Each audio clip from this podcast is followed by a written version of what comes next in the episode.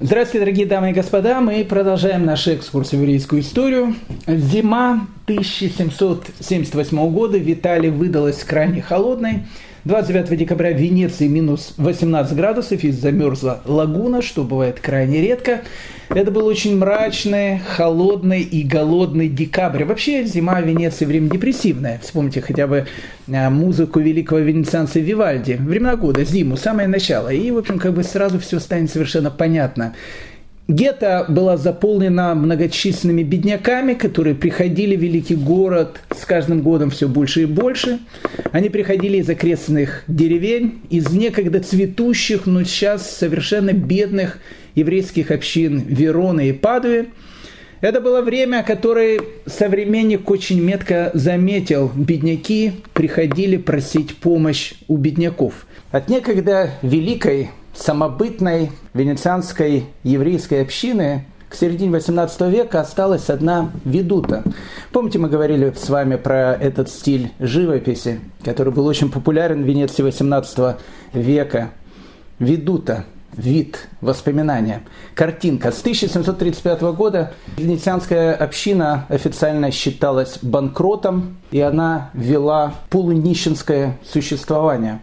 Когда начался упадок? Ну, наверное, с 1630 года. Вот у нас сейчас коронавирус, второй год уже идет, и люди говорят, когда это все безобразие закончится.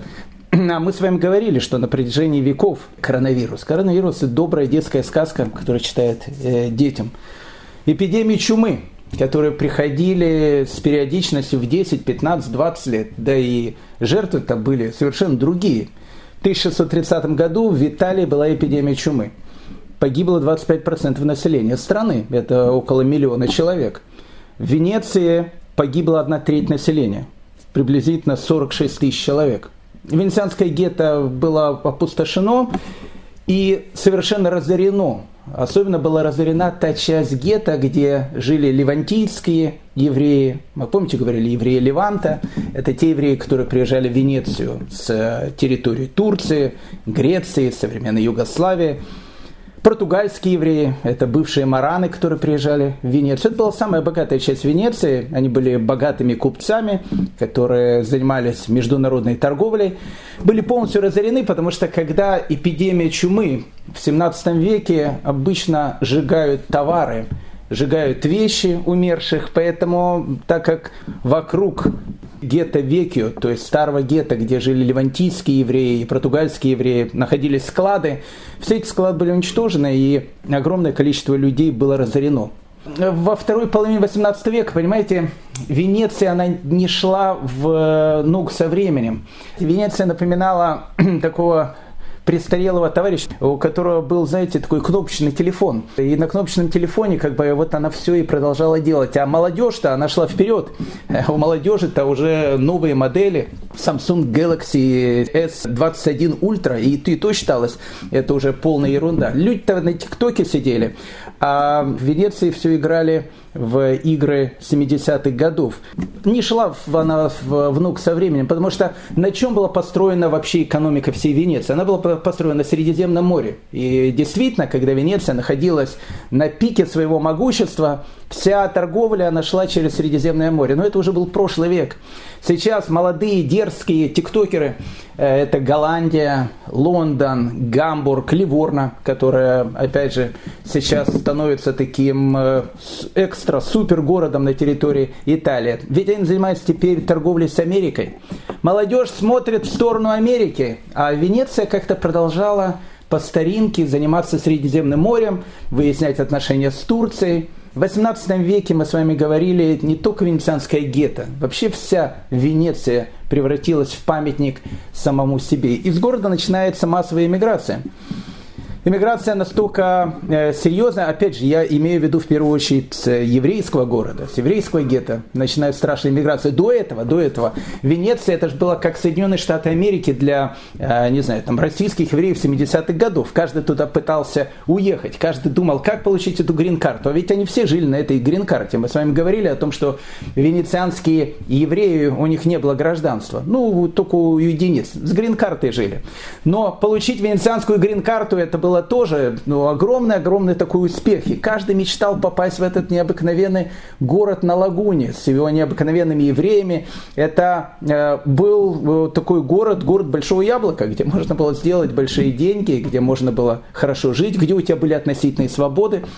Так вот, с начала 18 века из города начинается отток населения. Сначала уезжают богатые такие португальские, левантийские семьи Каравая, Камес, Альфарини. Они уезжают э, в Ливорно, потому что Ливорно в те времена становится действительно тем городом, где можно было делать бизнес. Но чтобы было более понятно, если в середине, 18, э, в середине 17 века в Венеции проживало 5 тысяч евреев на территории Геду, то в середине 18 века их осталось полторы тысячи. Два с половиной раза меньше. Страшный отток населения. Более того, э, ведь э, венецианская община, она должна была платить налоги. Так вот, когда в венецианской общине уже было полторы тысячи человек вместо пяти тысяч, которые были до этого, деньги, которые они платили, они платили те же самые, как в тот момент, когда венецианская еврейская община находилась в момент своего рассвета. А откуда брать эти деньги, когда основные налогоплательщики, они покидают Венецию с огромной скоростью? Если в 1603 году налогоплательщиков было 271 семья, в начале 18 века их осталось 60 семей, то в 1737 году из тех людей, из тех семей, которые могут платить налоги, осталось 15 семей. А платить нужно те же самые деньги, как э, венецианская еврейская община платила тогда, когда там было огромное количество людей, огромное богатство. Более того, надо было платить за все пустовавшие квартиры гетто. Мы с вами говорили о том, что евреям, которые жили в Венеции, им запрещалось владеть э, э, своим имуществом, у них не было собственности. Все гетто, оно было в аренде. Так вот, аренду за все гетто, за все квартиры гетто платили Венецианскому сенату когда венецианская община была в, в, во время своего рассвета, мы с вами говорили о том, что не хватало места, где люди могли просто жить, и поэтому дома, особенно в новом гетто, они строились вверх. И мы с вами говорили, что если вы посетите венецианское гетто сегодня, особенно новое гетто, вот его шкинавскую часть, вы увидите, что там совершенно необыкновенно высокие дома, венецианские небоскребы. Строилось ввысь, не было места, где просто можно было жить то в середине 18 века, когда начинается отток населения, половина квартир гетто пустуют, а за них нужно платить. И вот начинаются вот это вот страшные э, моменты, когда евреи думают, откуда взять деньги. В 1735 году, как мы с вами сказали, официально венецианская еврейская община была объявлена банкротом. В Ашкенадское гетто она существовала за счет чего? Она существовала за счет банков. Когда-то банки, которые были в ашкенадской части гетто, они приносили прибыль. В середине 18 века они приносят не просто прибыль.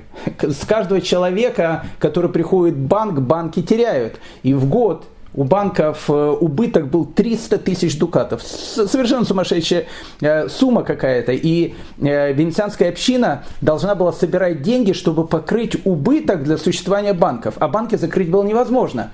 Почему? Потому что Венецианская республика и Венецианский сенат держал евреев в первую очередь за счет банков. Если нет банков, зачем тогда нужны евреи? Так что 18 век Венеции – это конец былой славы, и венецианская община как-то пытается, э, пытается как-то выжить, и э, один из э, ее таких самых, наверное, интересных представителей второй половины 18 века – Рафьяков Сараваль, последний венецианский раввин, который, ну он был не последний, он был предпоследний венецианский раввин до того, как Венеция была еще Венецианской республикой. И Раф Яков Сараваль, но он, наверное, был один из самых таких необычных раввинов.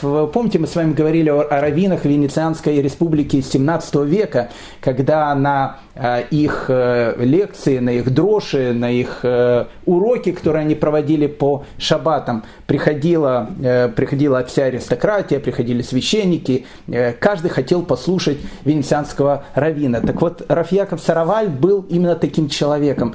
Наверное, последний такой самый яркий представитель венецианского гетто. Он был не просто раввином, он был и раввином, и музыкантом, и поэтом. Он знал огромное количество разных языков. Когда он давал уроки по субботам, он давал два, иногда три урока. Опять же, вся аристократия и многие священники, священники, христианские священники приходили послушать уроки этого необыкновенного равина Рафьяков Сараваля. Так вот, в 1737 году, когда ситуация в Венеции экономическая стала просто аховая, как сказал один э, очевидец тех событий, Франческо Морозини, он вообще не еврей, христианин, э, христианин, который жил в Венеции, он говорит, община поражена в столь многих частях, что можно сказать, что болезнь неизлечима. Поэтому в 1000 737 году, когда было понятно, что болезнь практически неизлечима и нужно делать все, что только можно было, чтобы община еще какое-то время э, могла существовать, решили Раф Якова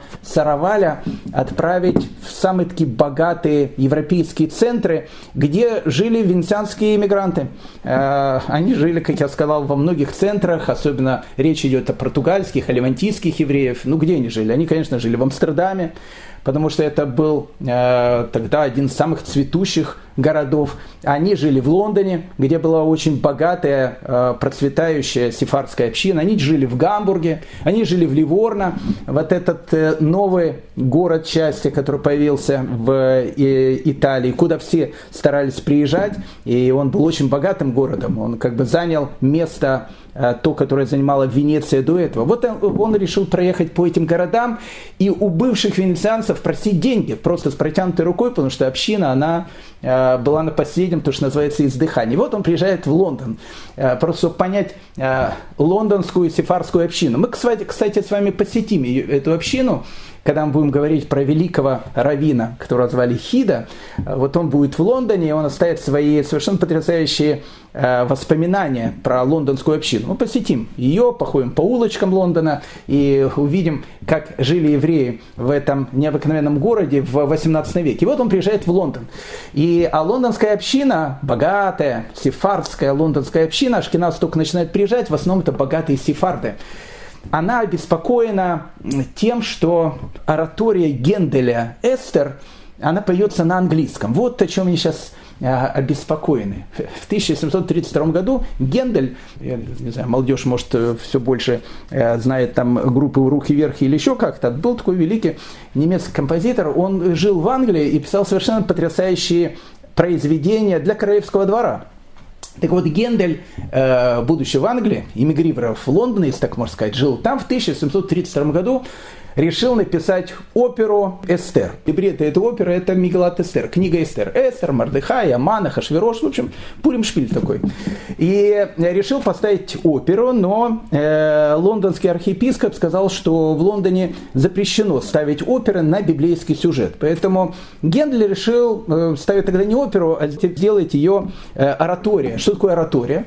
Оратория – это вся та же самая опера, но только без декораций. Поэтому был оркестр, были там исполнители без декораций, каждый пел за Эстер, Мардыхая, Хашвероши и так дальше. Лондонская сефарская община, она просто балдела от этих ораторий, э, ходила, слушала их, но э, проблема была в том, что это все, конечно, было на английском, а они хотели вот такую вот, ну, то есть на наш, на, э, почему бы на Пурим Шпиль, да, такую же э, ораторию не спеть в лондонской общине. И вот когда приезжает Рафьяков Сараваль с протянутой рукой, он просит деньги на то, чтобы выжила община Венеции. Они ему сказали, что, ну, как бы они обязательно подумают над его предложением, обязательно что-то ему дадут. Но они его очень попросили, так как Рафьяков Сараваль был не просто последним, самым ярким таким венецианским раввином, он еще был и поэтом, и знал огромное количество разных языков, они попросили его, чтобы он перевел слова э, этой э, оратории с английского на иврит. И Рафьяков Сараваль переводит э, ораторию Генделя Эстер на иврит. Это был, наверное, первый перевод, официально первый перевод известный, с английского на иврит поэтического произведения. И вот Рафьяков Сараваль, он в, в Лондоне, и он беседует с бывшими венецианцами, и опять же просит э, о том, чтобы они помогли, иначе венецианской общине э, будет э, конец, финансовый конец. Надо сказать два-три слова насчет, опять же, Рафьяков Сараваля, мы сейчас вернемся в Лондон. Меня жизнь была очень такая, знаете, очень тяжелая. Да, а у кого тогда была легкая жизнь? Э, ведь времена не выбирают, э, помните, в них живут и умирают. Ну, опять же, это не еврейский пример, ну, ну, ну просто, чтобы было более понятно. У того же самого Рембранта, который живет в 17 веке, у него было много детей. Они все умерли, и жена его э, умерла. У него был единственный его сын Титус, на которого он там, не знаю, строил все свои планы. И он тоже умер при жизни отца. Потом у него были, правда, от любовниц какие-то, прошу прощения, какие-то дети. Но просто ситуация в том, в том времени, Раф э, Арье или Раф Леона Дамадена, о котором мы с вами говорили, помните, один из самых таких ярких венецианских раввинов 17 века. У него тоже все дети умирают. И остаются один-два человека, если выживает, большое счастье. Эпидемии, болезни, пожары. Опять же, сейчас мы вернемся к Рафьяку Саравали, я не забыл про него. Ну, просто чтобы понять, э, еще раз, атмосфера венецианского вот этого депрессии 18 века. Последняя война, которую ведет Венеция с Турцией, 1714-1718 год очень-очень опустошительная война. И во время этой войны э, практически все корабли, которые были у венецианских евреев, у левантийских и у португальских, они все были либо потоплены, либо захвачены в плен. В общем, еще раз, все были совершенно разорены. А потом еще эти пожары, которые идут в гетто, с периодичностью. Ведь в те времена какая основная, э, самая большая э, трагедия могла постичь человека? Это пожары и эпидемия, чума. Оспа, холера, ну это, это, это так уже более детские такие вещи. Чума, которая в Венецию постоянно приходила. Так вот, опять же, возвращаемся к Яков Саравалев. До того, как он стал главным раввином Венеции, он был главным, главным раввином Мантуи. И у него была своя личная трагедия. Такая, как была, наверное, у каждого человека, который жил в ту эпоху. Была большая свадьба в Мантуе. Мы с вами говорили, евреи, они любят пышные свадьбы был специальный такой дом, где э, дом торжеств, где была, была свадьба, была приглашена вся община, и вот в момент э, свадебного веселья что-то пошло не так, в общем, дом обрушился. И погибло 66 человек. В, в завалинах этого дома погибла любимая дочка Рафьяков Сараваля, которая должна была только-только э, выйти замуж. Так что это был человек, который тоже переживал свои трагедии. И вот он, главный раввин Венеции – и вместо вот этого былого величия, которое было в Венеции, банкротство. Бедняки приходят, как мы говорили, просить помощи у бедняков. И вот он приезжает в Лондон, они ему говорят, переводите нам, пожалуйста, ораторию Эстер. Он переводит, он просит деньги для того, чтобы еврейская община э, в Венеции как-то могла выжить. Чтобы еще раз понять э, масштаб трагедии, в 1742 году, когда еврейская община уже объявлена официально банкротом, Венецианский сенат э, назначает э, местный отдел инквизиции, вот хорошие такие ребята, для того, чтобы они как-то смотрели за финансовой деятельностью еврейской общины. Потому что еврейская община должна городу, э, должна огромные деньги, налоги. Она никак не может их покрыть. То есть она как-то их покрывает, просит какие-то отсрочки и так дальше. И вот в 1742 году инквизиция конфисковала все деньги, которые были у братства Пидьон Шуим. Помните Пидьон Шуим? Помните, мы с вами говорили, Равшмуль Абуаб, который открывает это блестящее, блистательное братство в 1648 году, которое выкупает пленных, которые попали в Стамбул после погрома Богдана Хмельницкого, потом выкупает этих несчастных, которые были на Мальте. Вот это вот необыкновенное общество, которое спасало тысячи и тысячи людей в 1742 году перестает существовать, потому что инквизиция конфискует все деньги, которые были там, на покрытие тех долгов, которые есть у общины. В этом же году инквизиция конфискует все деньги, которые были у братства помощь бедным. А, как я сказал, Венеция, она была наводнена бедняками. И вот те деньги, которые люди собирали, уже денег-то не было, но копейки, которые клали, чтобы как-то помочь тем беднякам, которые приходят в Венецию, тоже были конфискованы. И об этом всем в Лондоне рассказывает Рафьяков Сараваль.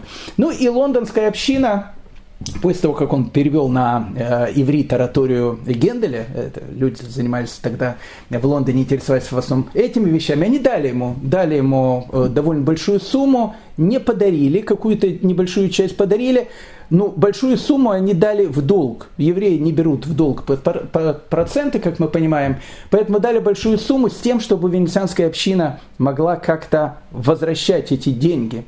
И вот венецианская община э, встречает Рафьяков Сараваля, очень счастливая, потому что появилась надежда. Может быть, как-то э, она пройдет очередной свой вот этот страшный кризис. Проходит год, проходит второй, потом пожар в гетто, потом еще какие-то экономические различные неурядицы с холодными зимами и так дальше. И Венецианская община не может возвращать долг Лондону.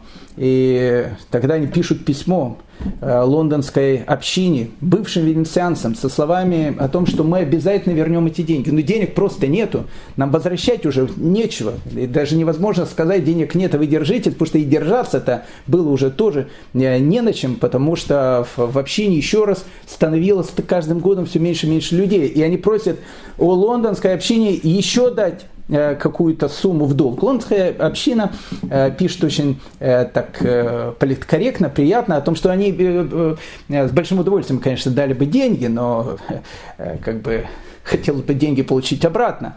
И Венецианская гетто, совет Венецианского гетто говорит, что мы обязательно вернем эти деньги, но иначе не будет этих денег, все рухнет. И лондонская еврейская община посылает еще какой-то транш, еще одну какую-то сумму венецианскому гетто. Несколько лет, опять же, они платили, потом перестали платить, все, и долг повис. Венецианская община уже ничего не могла платить. И тут под, э, э под занавес, можно сказать, для того, чтобы окончательно добить, за год до этой известной зимы 1778 года, когда люди, кстати, умирали от голода и от, э, и от мороза, Минус 18 градусов Венеции, невероятная такая вещь. Так за год до этого, для того, чтобы окончательно добить э, еврейскую общину, э, она должна была подписывать очередную кондоту. Помните, мы говорили с вами о том, что евреи, с одной стороны, они живут в Венеции э, очень хорошо, в париках таких ходят, бреются, э, бороды бреют, и там э, оперы э, сами поют, и, и братство у них там различное. Ну, в общем, такая необычная такая община. Танцев раввины обучает своих подопечных и так дальше. Ну вот вся вот эта вот роскошь, как мы говорили, она существовала с полным бесправием. То есть, как бы евреи жили с одной стороны в гетто, с другой стороны они не имели права владеть собственностью, поэтому они все арендовали. Более того, как я сказал, э, большинство членов общины, у них даже не было венецианского гражданства. То есть они жили там 300-400 лет, не было гражданства. У них была грин-карта. Грин-карта была, гражданства не было. Э, как в Монако, наверное, каком-то. Можешь, жить можешь, но паспорт Монако получить очень сложно. Поэтому каждые, там, не знаю, 6, иногда 10 лет они подписывали кондоту. Что такое кондота? Кондота – это очередное условие, на которых евреи могут проживать в Венеции. То есть в Венеции евреи, они были такими временными жителями, хотя, опять же, жили там уже столетиями. И вот Кондота 1777 года, а сама Венеция, она, она тоже находится в полном экономическом упадке. Она уже в ожидании того, когда в 1797 году туда придет Наполеон, и, в общем, все, все и мучение этой Венецианской республики закончится. Начнется совершенно другая эпоха.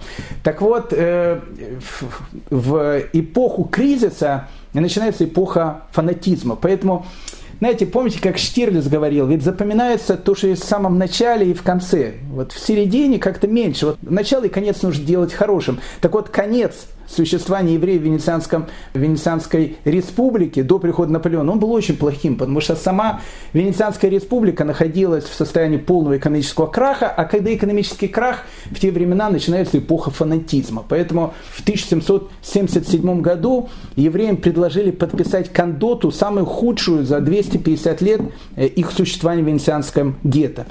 По условиям кондоты э, евреям запрещалось заниматься вообще всем. То есть до этого было запрещено всем заниматься, но, но сейчас для того, чтобы окончательно добить общину, которая уже э, банкрот 30 лет, они решили окончательно ее добить, всем запрещено заниматься. Э, уже морской торговлей практически тоже никто не занимается, и кораблей-то уже нету, и богатых людей нет. Кто мог, тот давным-давно уехал. Кто остался, остались, ну вот, вот те, которые в Израиле, в Америку не уехали. Вот они, в общем, как бы и, и, и остались.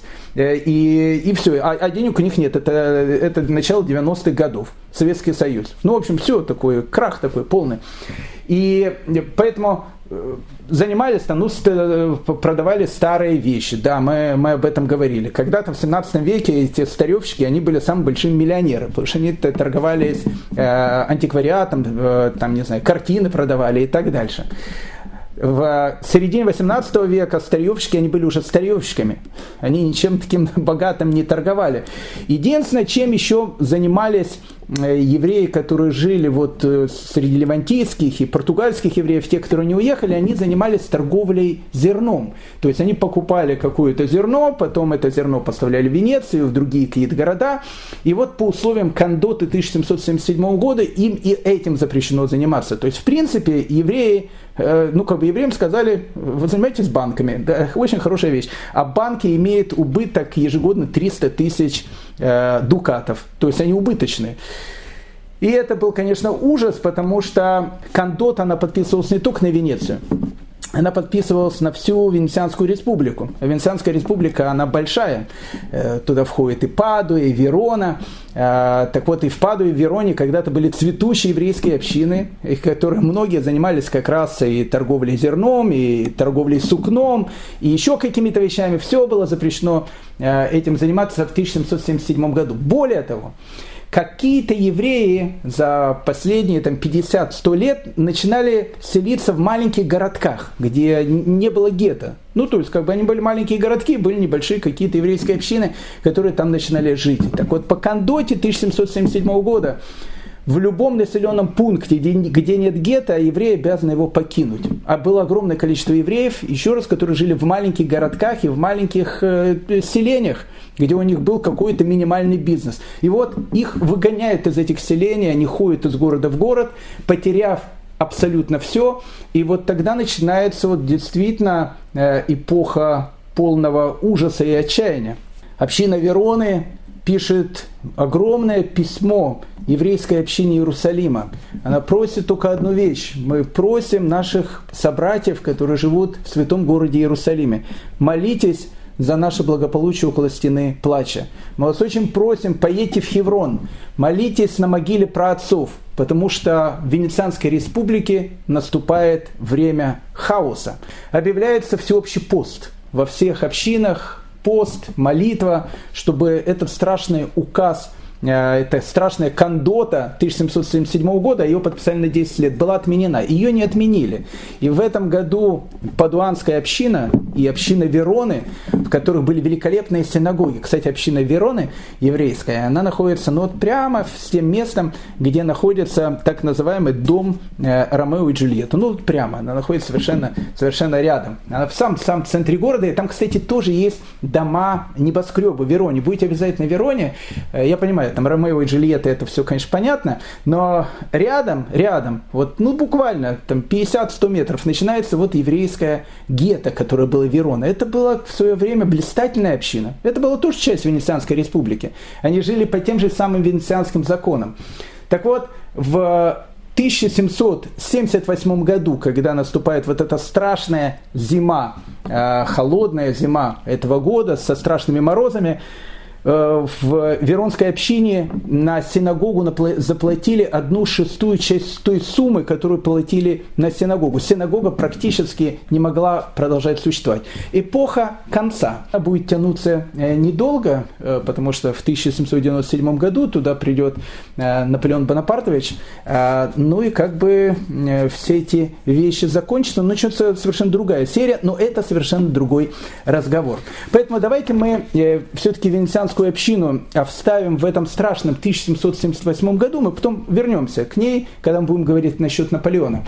А сейчас, э, ну давайте переместимся на два года назад от этого страшной зимы 1778 года, 17 апреля 1772 года, 76 года, прошу прощения, в Венеции происходит событие, которое, знаете, мне напоминает одну восточноевропейскую страну. Ну, тот же самый сценарий. Знаете, в одной восточноевропейской стране э, был один такой известный еврейский актер, который снял сериал в котором он играл э, роль президента. А потом так получилось, что его на самом деле избрали президентом, поэтому получилось уже непонятно, то ли, то ли он уже сериал продолжает играть, то ли он уже как бы настоящий президент. Так вот, э, в 1776 году, 17 апреля, произошло то событие, которое, ну, в точности по -по повторяло концовку э, шекспировского венецианского купца. Ну, в точности. В точности, но только все было на самом деле. И э, произошло это событие не в самой Венеции, а на острове Корфу. Я вас приглашаю на этот совершенно потрясающий ионический остров, самый большой остров Ионических островов. Когда-то, правда, он назывался Каркира, э, так у него было греческое такое название. Потом, когда он стал венецианским, он назв... начали называть Корфу. Или, более правильно, оно звучало Карфу. Так, э, так он произносился на итальянском языке. Корфа – это часть Венецианской республики. То есть, ну, как мы говорили, что Венецианская республика, она владела большими территориями. Так что Корфу – это тоже часть Венеции. Так вот, э, в 1776 году э, на Корфу разыгрывается та же самая история, как э, вот венецианский купец Шекспира, только на самом деле. Жил там некий богатый купец, фамилия у него была Виванте, очень богатый был человек, очень уважаемый человек, имел венецианское гражданство. Все жители Корфу имели венецианское гражданство. Это интересная вещь. Мы обязательно сейчас побываем на этом острове. Послушайте, остров совершенно потрясающий. Э, послушайте только историю. Значит, э, э, живет, значит, такой венецианский купец на Корфу. Он действительно как бы живет на Корфу, но как бы гражданин Венеции, венецианский купец Виванте. У него есть его внучка, которую зовут Рахель. Ей 16 лет. Ну, девочка очень облика моральная, понятно. В основном в еврейские школы не ходит, больше всего на тиктоках сидит. Ну и как бы влюбляется молодая тиктокерша э, Рахель, внучка Виванте, в некого такого молодого парня, которого звали Спиридон Булгари. Ну, понятно, по имени Спиридон Булгари видно, что он не ашкенадский еврей. И, скорее всего, даже не сефарский еврей. И, скорее всего, может быть, даже и вообще не еврей. А, потому что фамилия Булгари э, была очень известная фамилия на Корфу. Это один из самых э, знатных таких родов, греческих родов, которые живут на этом острове. Говорят, что э, основоположник этой фамилии был стаматик, который приехал из Болгарии, поэтому у них такая фамилия была Булгари. Ну, прям как Филипп Киркоров. Булгария такой, жил на Корфу. Так вот, э, многих своих детей они называли спиридонами, э, потому что семейство Булгарии владело мощами святого Спиридона. Не, не будем рассказывать про святого Спиридона, в общем, она им владела.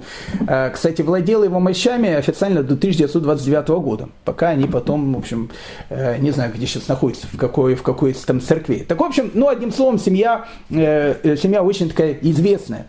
Так вот, э, Спиридон Булгария, ему лет было, наверное, лет 18, э, влюбляется в молодую тиктокершу э, Рахель, дочку значит, венецианского купца, живущего в Корфе, Виванте, ну и говорит ей о том, что, ну как бы э, Ромео и Джульетта разыгрывать, от тебя буду залазить э, в окна и так дальше. Или, может быть, кавказскую пленницу можете украсть э, и, в общем, заживем э, счастливой, э, потрясающей жизнью. Ну и Рахель, девочка, еще раз, в общем, облик моральная такая, она говорит, конечно, укради меня, всегда э, мечтала, чтобы меня э, вот украли, положили, значит, в этот спальный мешок, ну, все как в кавказской пленнице, чтобы, ну, так вот, с романтикой, в общем, это все было.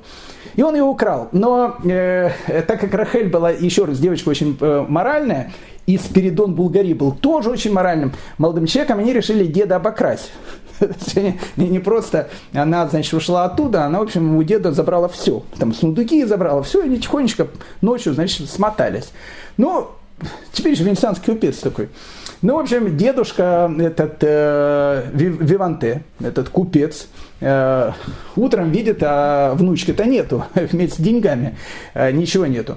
Ну, э, опять же, дело, дело происходит на Корфу. Он проходит к местному генерал-губернатору. Еще раз, так как Корфа принадлежит Венецианской республике, ей официально правит венецианский генерал-губернатор. Вот он приходит к местному генерал-губернатору, говорит, слушайте, безобразие полное, ну как-то там, вообще, моя дочка, э, внучка исчезла там и с деньгами, с этим Спиридоном, Булгаритом, с этим Киркоровым э, местным болгарским и так дальше. В общем, как бы надо что-то делать. И венецианский генерал-губернатор был возмущен этим. Он сказал, так, мы знаем, где она находится, мы узнали, она находится в замке Булгари. И вот ее там, значит, прячут и посылает войска для того, чтобы вернуть ее деду. Еще раз, речь идет о 1776 году. То есть в Венеции сейчас через год они подпишут кондоту, по которой их лишат всего. А на Корфу прям такая вот вещь, ну, демократия такое. Приходит там генерал-губернатор, он говорит, безобразие, мы сейчас, значит, дочку, значит, заберем твою, внучку заберем. Ну и посылает он войска. А тут же начинается такая водевиль уже, начинается такая, знаете, мыльная опера, влюбленные вместе соединились, ограбив деда. Э, но опять же, и, и, ну, это ж, ну, это живой же венецианский купец, ну, как концовка такая э, прямо. И, и вот толпа Корфу, города Корфу, она собралась вокруг этого замка Булгарии с этими э, сердечками, как на День Святого Валентина, со словами «дайте влюбленным, чтобы они жили спокойно», «дайте влюбленным, чтобы они жили спокойно». В общем, войска пытаются, значит, внучку Рахелю, тиктокершу, как-то забрать с этого замка толпа отбивает э, этих солдат, три раза отбивала этих солдат, ничего не, не смогли сделать. И вот э, в этот же день под возгласы толпы, вот, ну, такой, знаете, концовка такая романтическая, э, ее водят в церковь, ее крестят, и, и прямо в этот же день она женится на Спиридоне Булгаре, становится его, в общем, женой. И жили они недолго и, и несчастливо, в, в полном смысле этого слова, потому что Виванте, был настолько возмущен, он пришел на следующий день, опять же, к генерал-губернатору Венецианскому и сказал, слушайте, ну что за безобразие такое? Они крестили, значит, мою внучку. Она несовершеннолетняя, ей 16 лет. Выдали ее замуж. И, в общем, генерал-губернатор настолько рассердился, что он собрал местный спецназ и сказал, значит так, берем э, Э, замок э, Булгарии, несмотря на то, что, еще раз, это одна из самых знатных семейств, которые живет на Корфу. Берем замок Булгарии, в общем-то, не, не знаю, там, разрушим его, все что угодно, но эту беглянку надо вернуть деду. И они взяли эту беглянку, Рахель, замок Булгарии, особенно там не, в общем, там не оборонялся долго. И ее решили отправить в Венецию для того, чтобы расследовать все это дело, которое произошло. Мы не знаем, чем все это закончилось э, с этой тиктокершей Рахели, с ее э, Ромео э, Передоном Булгари. Э, деньги, кстати, деду вернули, э, которые похитили. Но э, смысл всей вот этой истории в следующем. Мы видим, что на острове Корфу, или, или называйте его как хотите по-итальянски Корфу, э, который э, в те самые времена принадлежит этой же самой Венецианской республики и живет по этим же самым венецианским законам, в XVIII веке происходит какая-то, э, ну как у нас на латыни называется липота, то есть, ну как бы приходит генерал-губернатор, генерал-губернатор, э, в общем, берет беглянку, которая приняла христианство. То есть, ну в общем, в Италии эти вещи совершенно немыслимые были бы. Итак, остров Корфу, э, бывший остров Каркира – необыкновенный остров. Э, нельзя сказать, что это остров невезения в океане есть, потому что в, до прихода Наполеона и до прихода англичан туда, это как раз был остров везения.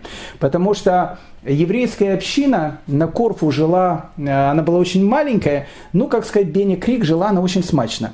Э, не просто она жила смачно, я думаю, что вот э, Корфу это был такой маленький Гибралтар. Вот там есть тоже небольшая такая общинка, и она очень богатая, и очень такая процветающая, и, очень-очень хорошая. Но жить там очень сложно, потому что очень сложно было просто приехать жить на Корфу. Но те, которые там жили, они уже жили на полную катушку.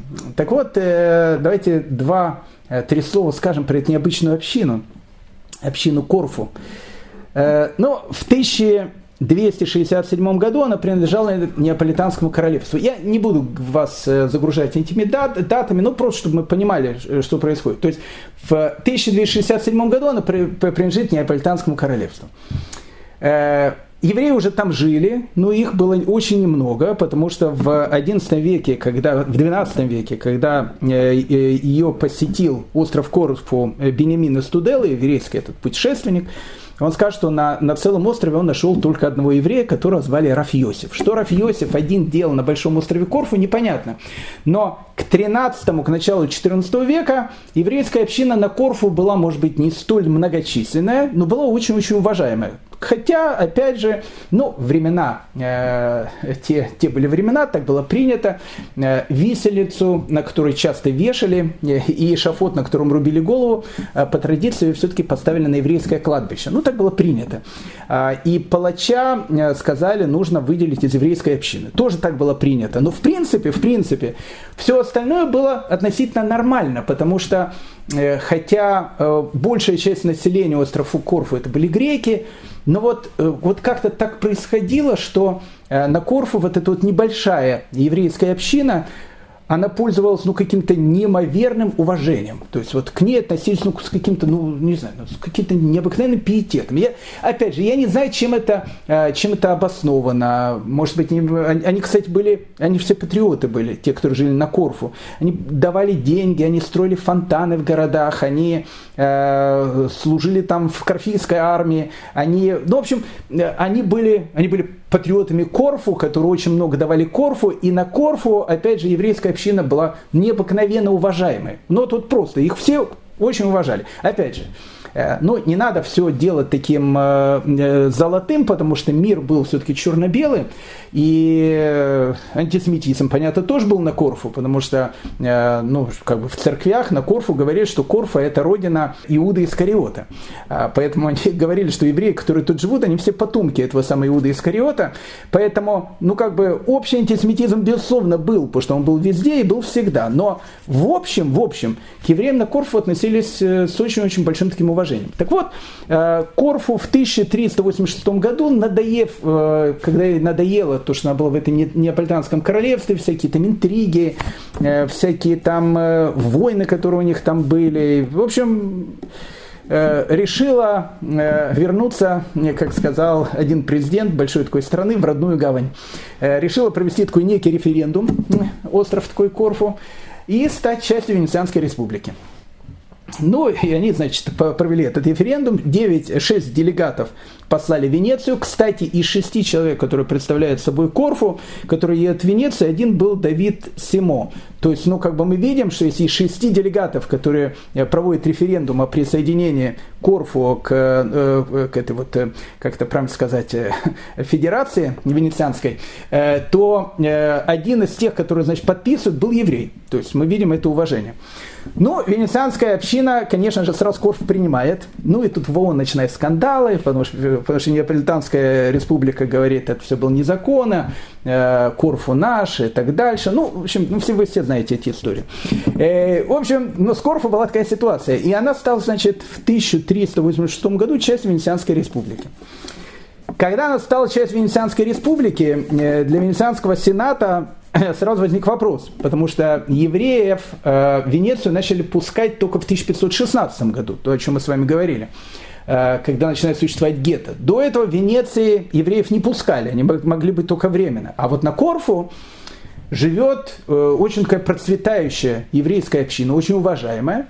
И когда Венецианский сенат в общем, начинает смотреть все эти вещи, он видит о том, что ну, как бы, на евреях держится экономика. То есть их мало, но их все очень любят, и они очень такие патриотические. Одни были одни из тех, которые сказали вернуться в Венецианскую Федерацию, уйти, значит, от незалежной э, Неаполитанской республики, референдум этот провести и так дальше. Поэтому э, Венецианский сенат всем евреям Корфу дает необыкновенная вещь. Он всем дает тут же венецианское гражданство дает им ну, необыкновенные права, потому что, в принципе, на Корфу, который еще раз является частью Венецианской республики, евреи могли заниматься всем. Ну вот, вот всем, чем хотели, могли заниматься. Кроме, единственное, кроме сельского хозяйства. Они могли владеть своими домами, они могли заниматься любым бизнесом, э, ну, любым. Они могли быть, ну, не знаю, вот, кем они хотели, тем они э, э могли быть.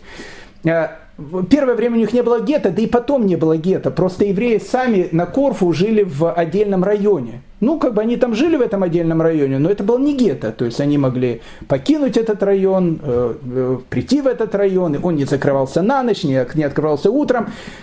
Евреи Корфу, ну, у них была ну, ну, полная такая необыкновенная жизнь. Когда они приезжали в Венецию, вообще, чтобы понять, они же, они же тоже граждане Венецианской республики, но у них у всех есть гражданство. Это когда они приезжают в Венецию, вот венецианское гетто, э, они, ну, как бы селятся в этом гетто, но они уже другие граждане, они венецианцы, они венецианские, венецианские подданные. Поэтому для любого э, жителя венецианского гетто, настоящего венецианского гетто, самым большим достижением в жизни было э, то, чтобы иметь права еврея Корфу.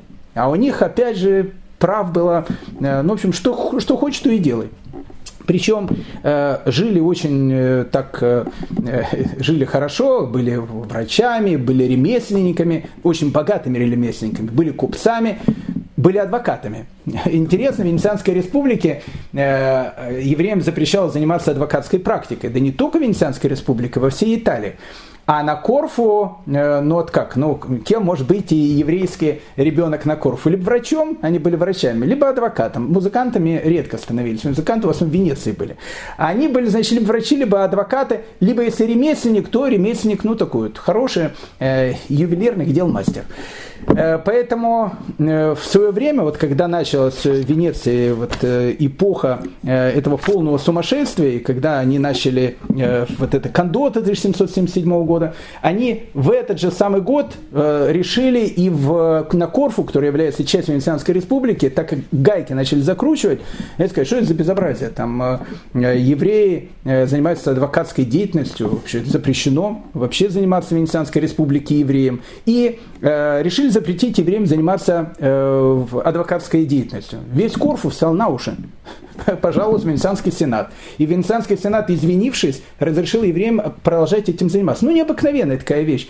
Но, опять же, чтобы было э, для примера. В 1696 году э, генерал-губернатор э, Корфу, решил э, немножко ограбить еврейскую общину. Ну, дело житейское в те времена, ну, абсолютно дело житейское. Он потребовал от них 10 тысяч дукатов. Ну, тоже дело житейское. Евреи сказали, что, в общем, ничего не дадут. А тогда он, в общем, схватил два человек, очень таких состоятельных людей общины, посадил в тюрьму. Тоже дело житейское. Тоже, ну, как, ну, нормальное, все вещи, то есть все происходит по-нормальному. Но концовка этих событий была ненормальная, потому что евреи поехали в Венецию, стукнули там перед э, дожем по столу, сказали, что это за фоксы, там, ну, как, как, деньги там требуют. Генерал-губернатор тут же сняли. Тут же сняли. В 17 веке э, у них был местный на Корфу министр здравоохранения, грек, э, христианин и так дальше. Решили поставить молодого еврея, врача. И он стал местом министром здравоохранения. Недолго, правда, но был. Ну, то есть, э, вот это вот Э, атмосфера, которая была на Корфу, конечно, можно найти какие-то э, объяснения, почему такая вот у них была любовь. Кстати, любовь, э, она будет недолгая, она будет до прихода Наполеона. А потом, кстати, от любви до ненависти, вы помните, один же шаг – и поэтому, когда на Корфу в 1891 году произойдет погром э, еврейский, это сам необыкновенный ритуальный навет 1891 года, ну сам необыкновенный. Просто христианских младенцев мертвых не находили, нашли упавшую там со скалы или откуда еврейскую девочку. Евреи замучили еврейского ребенка для того, чтобы пить ее кровь, значит, на, на Песах. Ну, в общем, просто это уже было, это конец. 1891 год, ну, это будет потом. Но пока, пока э, такая вот, в общем, любовь любовь. Любовь, апельсины, в общем, любовь, необыкновенная любовь. Когда э, происходят различные, э, ну, там, не знаю, события на, на Корфу, там, день э, присоединения к Венецианской Федерации, там, э, когда вернулись в родную гавань, отмечали это в 1386 году уже, они же вернулись в родную гавань, то есть каждый год отмечали вот этот вот день присоединения к Венецианской Республике. Или, или еще какие-то дни, э, ну, в общем, как бы всегда в дворце губернатора э, сидели три представителя, три главных представителя Курской общины. Сидел католический священник, э, сидел православный священник и сидел обязательно еврейский раввин. Точно так же сидел, правда, написано в 18 веке, у них было одно только отличие – Э, потому что и католические священники, и православный священник, они были в пышных париках. Помните такие пышные парики? Э, это же священник, знаете, в пышном парике таком. А евреи, э, они были в париках с косичкой. Помните, барон Мюнхгаузен, у него такая была косичка. Поэтому евреям, еврейским раввинам пышные парики, ну, все-таки не разрешали носить, а вот католические, значит, ксенцы и батюшка, они, значит, в этих париках были пышных. И, и, и вот такая вот, вот, но ну, такое вот отношение э, к евреям, э, к, евреям было на Корфу. Да и сам состав общины был совершенно такой э, потрясающий. Еще раз, на Корфу было очень сложно попасть. Ну, очень сложно попасть. Ну, прям как в, в Монако. Ну, то есть, ну, как бы, приехать ты там мог, но чтобы получить паспорт Монако было очень сложно. Поэтому те, которые получали, в общем, они, в общем, у них было полное, полное счастье. Поэтому три э, части еврейской общины было на Корфу. Но первая часть, это самая старая часть, так называемые романиты. Но про романитов можно много рассказывать. Э, хотя их и в те времена уже оставалось очень мало. Романиты это были те евреи, которые жили на просторах Византийской империи. Их было немного, этих романитов. Ну, почему они назывались романиты? Потому что, ну, как бы, Византийская империя, она считала же, в принципе, Восточно-Римской, э, такой вот, э, частью Восточно-Римской империи. Поэтому их назвали романиты. Ну, как бы, римляне, романиты. Э, они говорили, конечно, на греческом языке. У них был э, свой необыкновенный обычай молитвы у этих самых романитов. Но э, так как и в те времена их было не очень много, в принципе, существовало три центра, где вот были синагоги, в которых молились по этому самому романитскому нусаху, по этому обычаю евреев-романитов, евреев Византийской империи. Один, одна такая синагога, даже две таких синагоги были в Стамбуле, одна такая синагога была в Феодосии, помните Кафа, мы уже там говорили, там не только еврейских рабов торговали, ими торговали, там была еще еврейская община, и была синагога, и вот синагога это были вот те самые евреи, которые жили там при византийцах, у них был вот обычай романитов, и третий центр, наверное, самый большой центр романитов, это было Корфу. Романиты э, но они, у них э, многие вещи э, вызывали вопросы, э, которые, которые были у других двух еврейских общин, о которых мы сейчас поговорим. Ну, допустим, у них было принято водить хороводы, как было принято в Афинах э, при, в, еще во времена Перикла. Ну, то есть, ну, как бы вот, э, ну, как бы, ну, они как бы, с одной стороны, евреи, но с другой стороны, ну, в общем, какие-то греки полные. Хороводы какие-то водят, и, и все. Когда рождался маленький ребенок, на третий день э, и, и романиты, и греки делали одно и то же, в пеленку к этому ребенку клали несколько э, колосиков э, пшеницы и золотые монеты. Почему? Потому что еще древние греки говорили, что на третий день приходит, когда приходят три, значит, богини, три музы, в общем, чтобы ребенка, значит, берегли, Романитой тоже занимались, и это было очень странно. Ну, в общем, как бы э, у них было много таких греческих э, обычаев. Во время траура они вырывали на себе волосы, наносили раны, что вообще в принципе по Туре запрещено, но у греков так было принято, еще в Древней Греции так было принято, плакальщиц там приглашали. Ну, в общем, это такая была э, необычная такая община романитов. Э, допустим, на Йом-Кипур э, все читают книгу Йоны, а романиты книгу Йоны читали исключительно по-гречески. И вообще часть молитв, которые они вели в синагогах, тоже был на греческом языке. Ну, в общем, э, такая вот необыкновенная община. Но при всем при этом они, безусловно, конечно, очень религиозные люди, шаббат, кашрут, там, учеба Торы и так дальше. Ну, вот такие своеобразные романиты. Это, значит, одна часть этих необычных евреев, которые живут на Кур. Вторая часть это э, сефарды. Сефардов было немного. Когда в 1492 году, э, ну как бы мы все уже говорили, тысячу раз евреев выгоняют из Испании, они ищут место, где можно поселиться, какая-то небольшая часть попала на Корфу. Но небольшая. Почему? Потому что, как я вам сказал, э, Корфу это как Монако. Ну, то есть, ну, туда, туда можно приехать, э, но для того, чтобы там поселиться, ну, было очень сложно. Ну, из э, таких известных раввинов там жил Дон Исхак Абрабанель. Какое-то время. Мы с ним говорили, с вами говорили много про этого великого раввина. Но потом переехал в Венецию. Почему? Потому что на Корфу невозможно было оставаться, поэтому осталась небольшая какая-то часть сефардов, и поэтому это была вторая часть э, общины э, евреев Корфу. Третья часть общины евреев Корфу это были евреи Пули. Очень интересные такие евреи. Это те евреи, которые жили в Неаполитанском королевстве. Помните, я когда-то сказал, что Корфу она когда-то была часть Неаполитанского королевства евреи Пули, евреи Южной Италии. Обычно евреи Южной Италии это были евреи, которые туда многие приехали в свое время из Галилеи. Еще в те времена, когда там была Византийская империя, 5-6 век, э, многие деревни они, в общем, снимали со своих мест и ехали в Апулию, и там они поселились, и, в общем, они имели такие очень-очень древние обычаи, еще которых они привезли из Галилеи, из Святой Земли. Так вот, когда в середине 16 века Неаполитанское королевство стало уже полноправным такой частью и Испании, оно еще до этого стало частью Испании, и было совершенно странно, потому что в Испании уже евреев как бы не было, а в Неаполитанское королевство, которое часть Испании, евреи жили. Поэтому евреев оттуда тоже выселили, и практически все евреи Пули, они э, переселились на Корфу. Поэтому это вот третья часть э, этой необыкновенной общины, э, которая живет на Корфу. Поэтому евреи говорили на трех языках. Романиты говорили на греческом языке, э, немногочисленные сефарцы говорили на португальском или испанском языке, или на ладино. Апулийские евреи, евреи Апулии, они говорили на итальянском э, языке с таким апулийским э, южно-итальянским диалектом.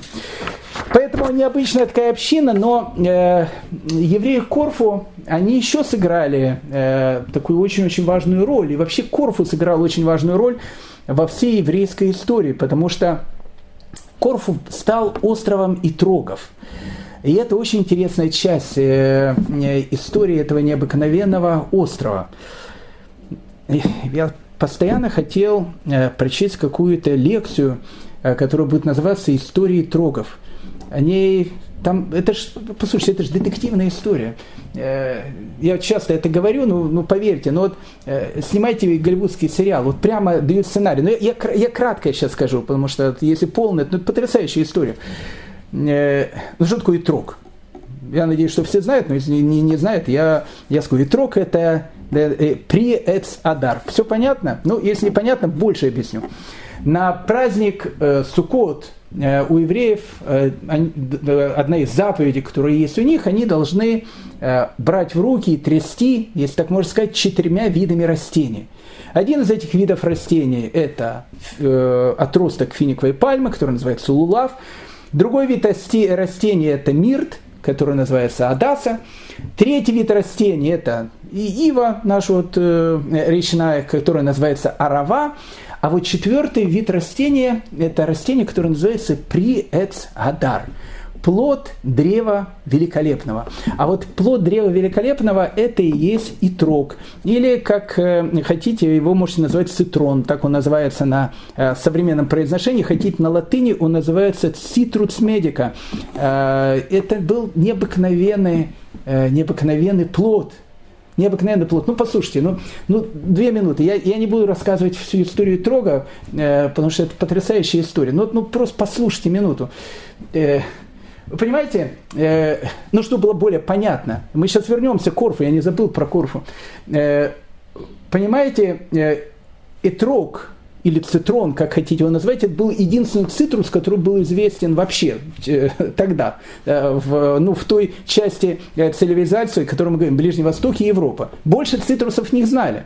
Лимоны, они, кстати, стали появляться только в, ну, не знаю, в веке 12, там, 11, 12, 13, они начали приходить. Откуда они начали приходить? Они начали сначала их, э, начали культивировать арабы в Испании, а потом они уже пошли по всей Европе. До этого лимонов никто никогда в глаза не видел. Лимоны вообще где-то там в Китае росли и так дальше. Вообще в глаза не видели.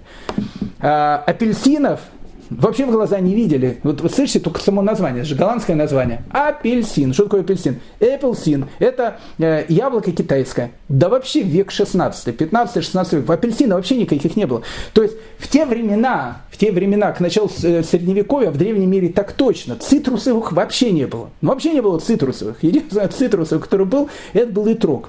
Но итрог, э, с итрогом особенно чаек не попьешь. Понимаете? Потому что э, в нем очень такая толстая кожа, э, очень мало мякоти, э, но он совершенно потрясающе пахнет. Поэтому, ну, как бы в еду его особенно э, употреблять не будешь, поэтому не случайно один из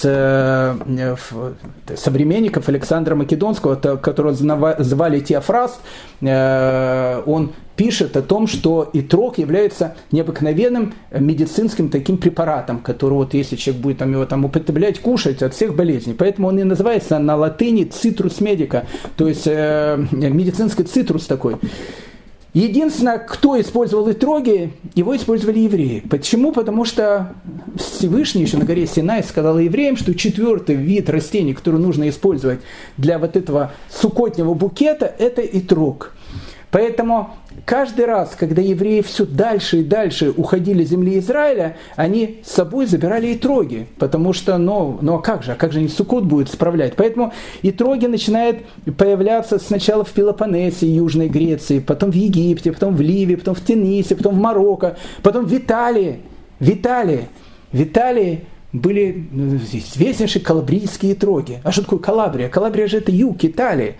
Это что все вот эти вот апулийские евреи плюс-минус, они же там живут, на юге Италии. Калабрия – это самый-самый-самый юг Италии. Туда переселились вот эти переселенцы из Галилеи, и они туда принесли свой итрог, итроговые эти деревья, которые росли э, э в Калабрии, они называются калабрийский итрог. Наши братья, хабатники, э, до сих пор – Э, самый лучший итрог, который они используют на, на сукот, это обязательно калабрийский итрог. Понятно, что большинство калабрийских итрогов сейчас выращивают в Израиле, потому что взяли их саженцы, пересадили в Израиль, там выращивают. Но настоящие крутые хабатники, они заплатят любые деньги для того, чтобы в нескольких садах, которые остались в Калабрии, купить этот тот калабрийский итрог, который испокон веков э, покупали все евреи Европы. Они назывались таким словом, как Яновы, таких называли называли э, на идыш Яновы. Яновы это калабрийский трок. А почему Яновы? Потому что Яновы на, э, на идыш это Генуя генуэзские троги. А почему генуэзские троги? Потому что из-за итрогов в средние века шли войны. Потому что так как э, итроги, это огромный бизнес был, и евреи все хотели покупать эти итроги, Генуя, она была монополистом, э, от которого все вот эти вот итроги, они начинали идти в разные страны Европы, поэтому и их из, вот еще со времен Средневековья называют Яновы, это генуэзские итроги, вот они оттуда идут, э, с Генуи. Э, эти вот известные калабрийские троги. Так вот, послушайте минуту, сейчас вернемся к итрогам Корфу. Вот вы живете где-то э, в местечке на Украине. Вот сейчас люди просто не понимают, что они имеют. Ну вот сейчас э, на праздник Суккот, э, ну вот возьми там четыре вида растений, ну взял и трог, он сейчас, кстати, тоже не дешевый.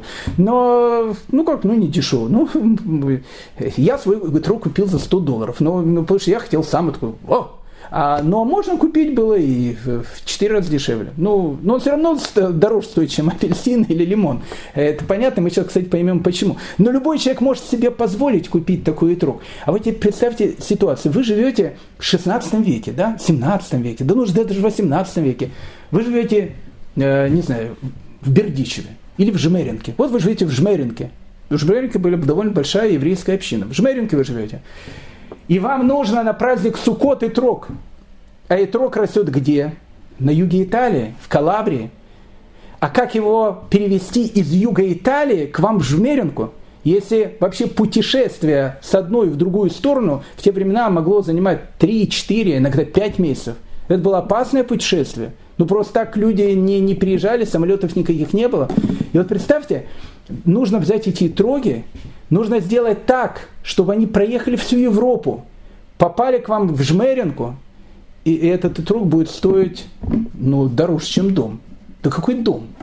Какой дом? Дороже, чем несколько домов он будет стоить. Более того, я вам скажу, в Жмеринке, если будет один итрог на деревню, на всю Жмеринку, это богатая община. Как правило, итроги были на 2, 3, 4, 5 общин. Были такие ситуации, а были ситуации, когда и в самой Италии трогов-то толком не было. Э, известна эта история в XVI веке, э, когда, э, ну это известная история, опять же, Падуя, падуанская община, родина Рамхали, о котором мы говорили, но это тоже, тоже часть Венецианской республики. Падуя. В падуанской общине в 1600, не помню какой, в 1500, не помню каком году, у них на всю общину был один итрог. То есть, опять же, в Италии, в Италии ну, на общину был один итрог. А что говорить уже тогда про э, евреев, которые там где-то в Беларуси или на Украине жили? Один был итрог. И вот вот целая падуанская община один итрог. Они этот итрог просто ну, берегли, как зеницу ока. Ну, в общем, просто сдували с него пыль и так дальше. Итрог. Один был единственный итрог. И вот, э, когда его переносили от одной синагоги в другую, потому каждый еврей хотел этот итрог потрогать в праздник Суккот, ведь это же заповедь, местные студенты местного э, Падуанского университета, это была часто у них такая практика, помните, мы говорили, что они у евреев э, мертвецов хоронили для анатомических театров, не, не в смысле крали, когда переносили их на кладбище, либо раскапывали свежие могилы и несли туда, значит, на, на вскрытие. И евреи платили огромные деньги Падуанскому университету, чтобы они не издевались, в общем, над мертвыми. Так вот эти студенты, они решили заработать. Вот когда евреи с одной синагоги в другую перенесли трог, напали, забрали этот трог и потребовали у евреев гигантский выкуп. Прежде чем обращаться, опять же, в Венецианский сенат, туда вот, в Венецию, в столицу или к местному, значит, мэру и так дальше, это пройдет время. А праздник Суккот, ну сколько, там 8 дней он идет, ну 7 дней. Сколько и трог можно делать заповедь? 7 дней. Особенно первый день, это вообще заповедь истории.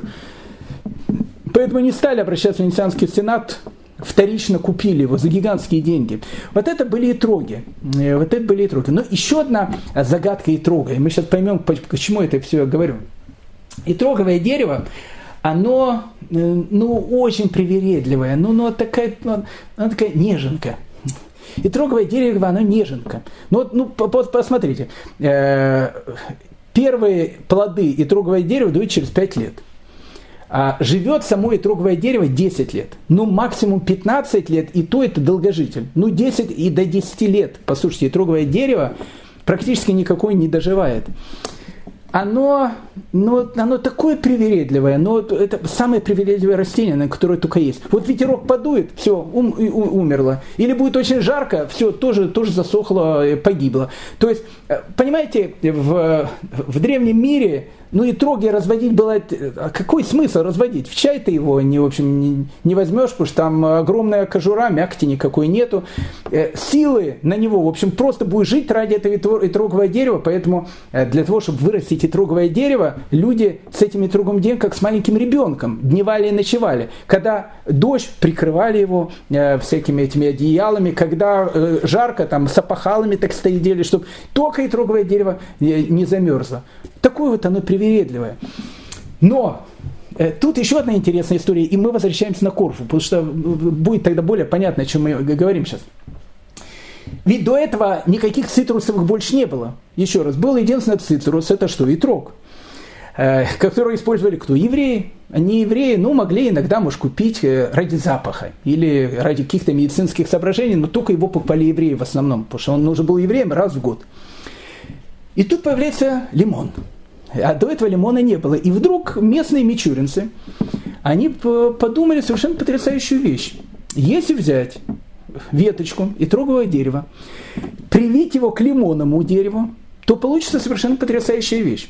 Не обязательно прямо к лимонному дереву. Его можно привить, можно сказать, практически к самому корню лимонного дерева. У вас вырастет такое же итроговое дерево, которая уже будет э, вместе расти с лимоном, которая будет давать вам точно такие же итроги, но при одном только условии. Итрог визуально отличить практически невозможно.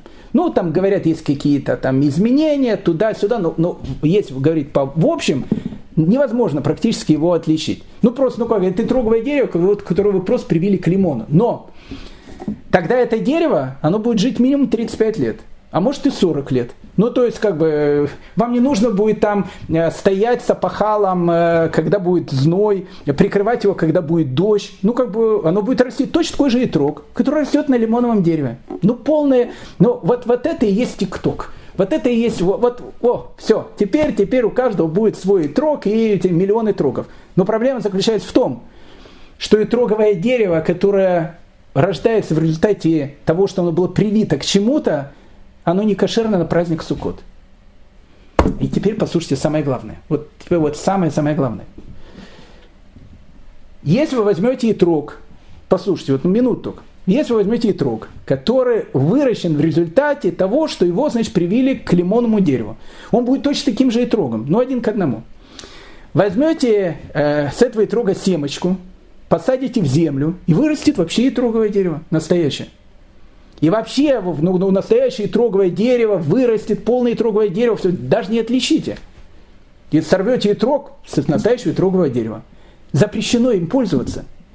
Потому что оно появилось в результате того, что их далекий предок был в результате селекции. А тогда все итроги, они стали селекционными. Ну, потому что те, которые их разводили, они что, идиоты просто так разводить. Привел к лимону, вот тебе цитрончик, пожалуйста, и делай из них что угодно. И, и медицинское, и из кожуры там э, можно делать гигантское количество каких вещей.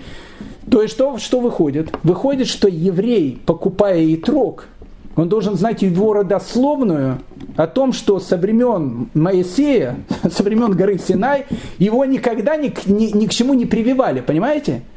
Поэтому садов, которые могут разводить итроги, и которые будет сказано, что вот эти итроги никогда за 4 тысячи, ну, хорошо, за 3333 года, с того момента, как евреи получили Тору на горе Синай, никогда его не прививали ни к чему. А таких итрогов единицы. Поэтому как бы для евреев э, времена, после того, как появился лимон и начали прививать, они стали еще более сложными – Потому что когда к тебе теперь приходит итрог в Европу, у тебя должна быть родословная этого итрога на 3000 лет назад. Ты должен знать, что никогда никто ничего его не прививал. Ну, это кратко. История итрогов. Э, это даже не история, мы даже историю не рассматривали. Поэтому каждый раз, сейчас возвращается к Корфу, когда вы берете на праздник Суккот и Трог, подумайте об этом – Насколько наши предки, которые жили там 100, 150, 200 лет назад, если бы сказали, что их далекий потомок будет держать вот это вот итрог, и у него будет итрог не один на Нью-Йорк, не один на Москву, не один там на Барселону или еще какой-то город, а будет его собственный итрог. Он еще даже детям своим по маленькому итрогу купит, чтобы у них тоже был итрог. Не поверили, подумали о том, что это какая-то сказка, фантазия. Так вот, э, э, друзья мои, э, дорогие, возвращаемся на остров Корфу. На острове Корфу евреи могли заниматься всем, кроме сельского хозяйства. Мы уже об этом говорили. И на острове Корфу испокон веков в России троги. Ну, потому что, ну, как бы, евреи там же жили, и троги, значит, там были. Ну, скорее всего, опять же, скорее всего, на Корфу и, троги тоже привезли евреи, потому что, ну, как куда евреи шли, туда они с собой брали эти вот и троги. И они привезли туда и, э, и троги. Эти разводили, ну, местные греки. Я не знаю, может, они для себя какие-то итроги там брали, для чего-то. Но в основном итроги, понятно, покупала еврейская община Корфу. Когда началось это безобразие с лимонами, ну, как бы евреи Корфу, понятно, следили, там было несколько плантаций, э, которые были итроги, и они, в общем, как бы снабжали э, евреев Корфу этими итрогами очень хорошо. Они, понятно, следили, чтобы греки, не дай бог, э, его ничем не, не, не, не, там не скрестили, потому что, ну, потому что весь бы их бизнес на этом тоже грохнулся бы. И вот в 1785 году, под конец э, существования уже Венецианской республики, вдруг в Европу кто-то из Корфу, а Корфу евреев, э, которые жили в Европе, знаете, это, ну, опять же, это как мона какой-то. Откуда? С Корфу.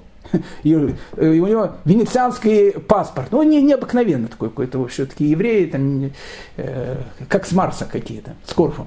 И вот кто-то привез в Европу итроги из Корфу. Обычно, еще раз, Европа, она брала эти итроги Яновы. Яновы – это генуэзские итроги или калабрийские итроги, как, как угодно, которые шли с юга Италии. Но тут они, значит, приходят из Корфу. И когда увидели этот итрог из Корфу, все просто обалдели. А почему? Потому что ну, по своей красоте он был идеален. Ну, трудно сказать, кто не видел итрог. Ну, посмотрите, итрог. Он, ну, он же похож на, где-то на лимон, но, но это не лимон. Это другое совершенно, цитрусовый. Э, понимаете, вот он, ну, форма должна быть такая, ну, э, там выемок не должно быть, бугорков никаких не должно быть. Ну, у каждого итрога плюс-минус это есть. А итроги с Корфу, они были идеальные. Ну просто идеальные. Когда их увидел Рафи Хиски Ландау на Даба мы говорили с вами э, в прошлом году про него, главный раввин Праги. Когда он увидел этот итрок, он сказал, таких итроков не бывает. Просто это такое чудо света. И они были дорогие, э, настоящие троги, причем евреи Корфу, которые жили, они говорили, у нас есть традиция настоящие троги. Никаких там не было селекций, ни с какими лимонами, все настоящие троги. И в конце 18 века вот эти идеальные троги Корфу, они начали поступать в Европу. У Раби Левицкого из Бердичева, э, мы о нем будем с вами говорить, один из учителей хасидизма, у него был тоже и трог из Корфу, которым он восхищался этим э, и трогом. У э, Магида из Кожниц, тоже один из хасидских рэбе, который был в те времена, тоже восхищался этим и трогом. Рав Давид Тверский, предок современного сквирского рэбе. Э, он э, покупал этот э, итрок из Корфу. Больше, более того, я вам скажу, что каждый сукот в суке сквирского рэбе, он, по в, в Америке живет, у него всегда на, как бы на столе лежит всегда три итрога. Один итрок из земли Израиля, один итрок Янова, это калабрийский итрок, который ну, всегда использовали, один итрок Корфа. Откуда он его берет сейчас на Корфе, совершенно непонятно, потому что история Корского итрога закончилась еще в 19 веке. Но суть не об этом. Вот начали значит, поступать эти итроги Корфу в Европу, идеальные итроги. Но злые языки, они сразу начали говорить, что таких идеальных итрогов не бывает. Ну, то есть, если он такой идеальный, то он не настоящий. Ну, то есть, как бы он настоящий, но он привитый. Ну, то есть, ну, сто процентов. Ну, то есть, ну, ну, не может быть такой трог э, настоящий. То есть, э, значит, он привиты. Поэтому были злые языки, которые говорили, нельзя их покупать, э, скорее всего, их когда-то привили к лимону. В общем, не, не бывает таких идеальных хитруков. Посылали делегацию на Корфу. Они видели местных корских раввинов, которые там э, говорили, слушайте, готовы все, что угодно э, вам поклясться, где угодно, хотя евреи не клянутся. Настоящие троги, настоящие троги. Испокон веков мы за ними следим, нет было никаких прививок. А тут еще эм, э, Наполеон Бонапартович э, начинает идти в свое это э, триумфальное шествие, захватывая все эти города, государства. В 1797 году войска Наполеона, они же снимут ворота гетто, положат их в центр гетто и сожгут, и поставят там дерево свободы и скажут, отныне евреи вы свободны свободны, они будут евреев освобождать. Чем, чем все закончится, мы тоже будем потом говорить. Везде, вот из этих гетто все освобождает. Э, полное освобождение евреев, полная свобода. Свобода, равенство, братство. С этим будет идти Наполеон, но, э, опять же, у каждой монеты есть две э, стороны. Но об этом еще раз чуть позже. Так вот, когда начинаются эти наполеоновские войны, так получилось, что в Европу из Калабрии, вот из Южной Италии, и троги не идут. То есть надо было и троги либо с э, островов греческих, на некоторых островах они росли, либо с Корфу. И вот э, в Европе начинается вот эта история и, тро, и трогов из Корфу. Но э, местные греки, которые владели этими садами, вдруг поняли о том, что ну, как бы у них теперь есть такой статус латинский, называется как lucky boy. Это прям как герой Советского Союза. Они стали lucky boy ями или lucky girl ами, я не знаю, то есть у кого росли этроги, есть они поняли, что у них в садах растут деревья, на которых растут бриллианты. И они, когда увидели о том, что как бы вся Европа теперь едет в Корфу покупать эти корфийские этроги из Корфу, они решили вместе, соединились и сказали, что давайте мы вместе будем говорить ну, какую-то совершенно безумную цены. И они начинали поднимать, и, и до этого и троги стоили какие-то безумные цены. Но когда еще и греки начали поднимать эти, день, э, эти цены, был вообще ужас. Когда еврейские общины Европы начали протестовать, они начали говорить, что мы за такие деньги не будем покупать и троги, греки начали и троги топить в море. Ну просто вот так вот э, демонстративно. Брали эти троги в ящиках, сказали, а не надо, все, и в воду бросали их. И, в общем, это была страшная вещь. Борьба с этими греческими монополистами, которые, э, которые за итроги поднимали цены, их э, в Европе покупали. В Европе были тоже различные там эти скандалы, потому что многие считали, что это, опять же, не настоящие итроги. Ну, это вот наши э, еврейские, то, что называется, вместные разбирательства. История Корфейских хитрогов, она закончилась в 1891 году, я думаю, э, потому что э, ну, как бы Корфу, точно так же, как и все остальные э, эти вот острова и части Венецианской республики, захватил Наполеон. И пришел туда и объявил свободу, равенство, братства. Но до этого, кстати, у евреев Корфу практически свобода, равенство, братства тоже было. А потом пришли англичане. Они выгнали, значит, французов, пришли англичане. Корфу стала английской. И И вот тут как бы у местного населения что-то перемкнуло. Потому что вот в 19 веке начинается вот какой-то фанатизм, религиозный фанатизм.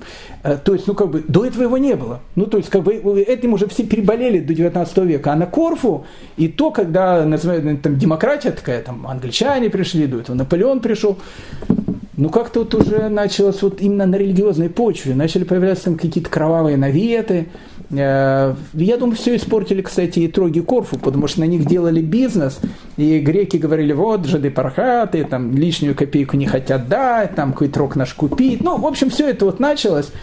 И, да и в Европе уже там многие корфийские троги тоже не особо покупали, потому что, опять же, Италия давала и троги, земли Израиля уже начинали делать какие-то и троги. Но, опять же, все закончилось в 1891 году, когда там был страшный погром, о котором мы Э, поговорим, и тогда вот во многих американских газетах, а графические троги и в Америку шли, было написано, что тот, кто покупает этрог Корфу, он э, дает, э, платит за еврейскую кровь. Там погибло более 40 евреев. На этом, в принципе, история э, корфийских итрогов закончилась. Поэтому, когда местный сквирский рэбе э, берет по традиции один из трех итрогов, которые у него есть итрог из Корфу, Откуда он ее берет, непонятно, но может быть есть еще на этом острове одна единственная какая-то плантация, в которых до сих пор растут эти легендарные корфийские троги. Итак, Венеция, юг, хотя в 1778 году там была холодная зима, как мы с вами говорили. Поэтому как бы э, нетрудно расставаться с югом, но нам приходит, придется все-таки возвращаться обратно на север, потому что, ну, потому что вся дальнейшая история, э, мы-то с вами находимся во второй половине 18 века, она все-таки будет происходить здесь, в Восточной Европе. Тут будут происходить основные события еврейской истории. Так что на следующей э, нашем уроке одевайтесь потеплее. Э, ну и как бы посмотрите какую-то комедию, может быть, перед этим потому что будем говорить о многих грустных вещах, ну и о многих великих вещах. Мы возвращаемся с вами на нашу вторую доисторическую родину, Восточную Европу, где в те времена находилась большая часть еврейского населения мира. Но это уже будет совершенно другая история, э, поэтому э, желаю всем всего самого доброго, лучшего, э, побольше улыбаться и самое главное, будьте все здоровы. Спасибо.